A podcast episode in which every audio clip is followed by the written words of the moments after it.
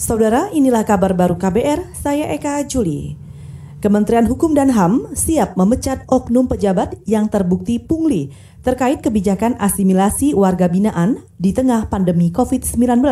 Pelaksana tugas Dirjen Pemasyarakatan Nugroho mengatakan Menkumham sudah membentuk tim gabungan Itjen dan Ditjen Pas untuk mengusut dugaan pungli penerapan kebijakan asimilasi warga binaan di Lampung ada dibentuk tim gabungan dari Inspektorat Jenderal dan Dirjen Pas datang ke sana. Periksa dan uh, pesan Pak Menteri kepada Irjen dan kepada saya copot saja sudah. Berapapun nanti copot saja sudah. Copot saja. Bila perlu kapan bilnya, kadipasnya, seluruhnya pokoknya yang terlibat copot saja. Kalau Pak Menteri sudah seperti itu, mau bilang apa kita? Pelaksana tugas Dirjen Pemasyarakatan Nugroho menambahkan, kebijakan asimilasi warga binaan juga sedang dikaji ulang karena dari 136 ribu warga binaan yang dibebaskan, ternyata ada 12 orang yang ditangkap lagi karena terlibat aksi kriminal. Kita ke soal KTT ASEAN.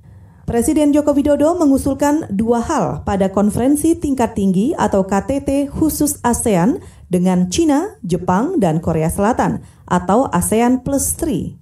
Menteri Luar Negeri Retno Marsudi mengatakan, dalam KTT secara virtual itu, Presiden Jokowi menyampaikan penguatan kerjasama penanganan pandemi COVID-19 dan upaya memulihkan ekonomi kawasan. Pertama, Presiden menyatakan pentingnya penguatan kerjasama untuk menciptakan resiliensi penanganan pandemi COVID-19.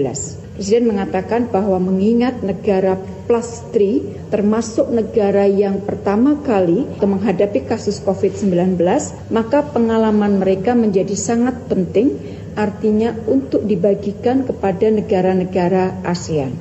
Menteri Luar Negeri Retno Marsudi menambahkan, Presiden Jokowi juga mengusulkan agar ASEAN Plus 3 membentuk gugus tugas khusus untuk merespon cepat setiap pandemi di kawasan pada masa depan. Kita ke soal suku bunga.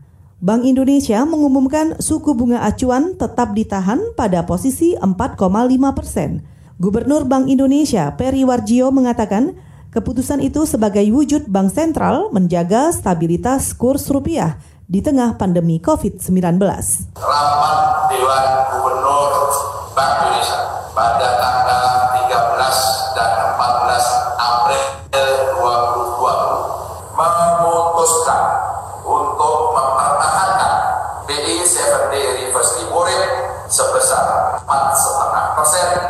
Gubernur Bank Indonesia Peri Warjio menambahkan, Bank Indonesia tetap melihat ada ruang penurunan suku bunga dengan rendahnya tekanan inflasi, sekaligus perlunya upaya lebih untuk mendorong pertumbuhan ekonomi. Selama ini, Bank Sentral sudah melakukan pelonggaran kebijakan itu melalui instrumen kuantitas, Caranya dengan menginjeksi likuiditas ke pasar uang dan perbankan hingga 300 triliun rupiah.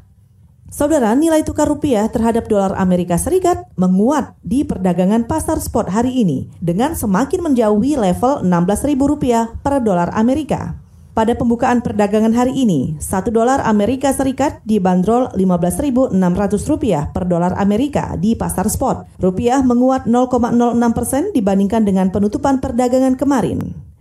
Kemarin, indeks harga saham gabungan atau IHSG ditutup dengan posisi menguat 1,78 persen ke level 4.706,49 poin. Sentimen dan stimulus yang diberikan Bank Indonesia jadi katalis yang membuat IHSG melesat jelang penutupan perdagangan. Untuk perdagangan hari ini, IHSG kembali punya peluang menguat, tapi harus diantisipasi potensi sentimen negatif yang diperkirakan bisa terjadi sepanjang pekan dan menekan IHSG. Saudara, demikian kabar baru. Saya Eka Juli.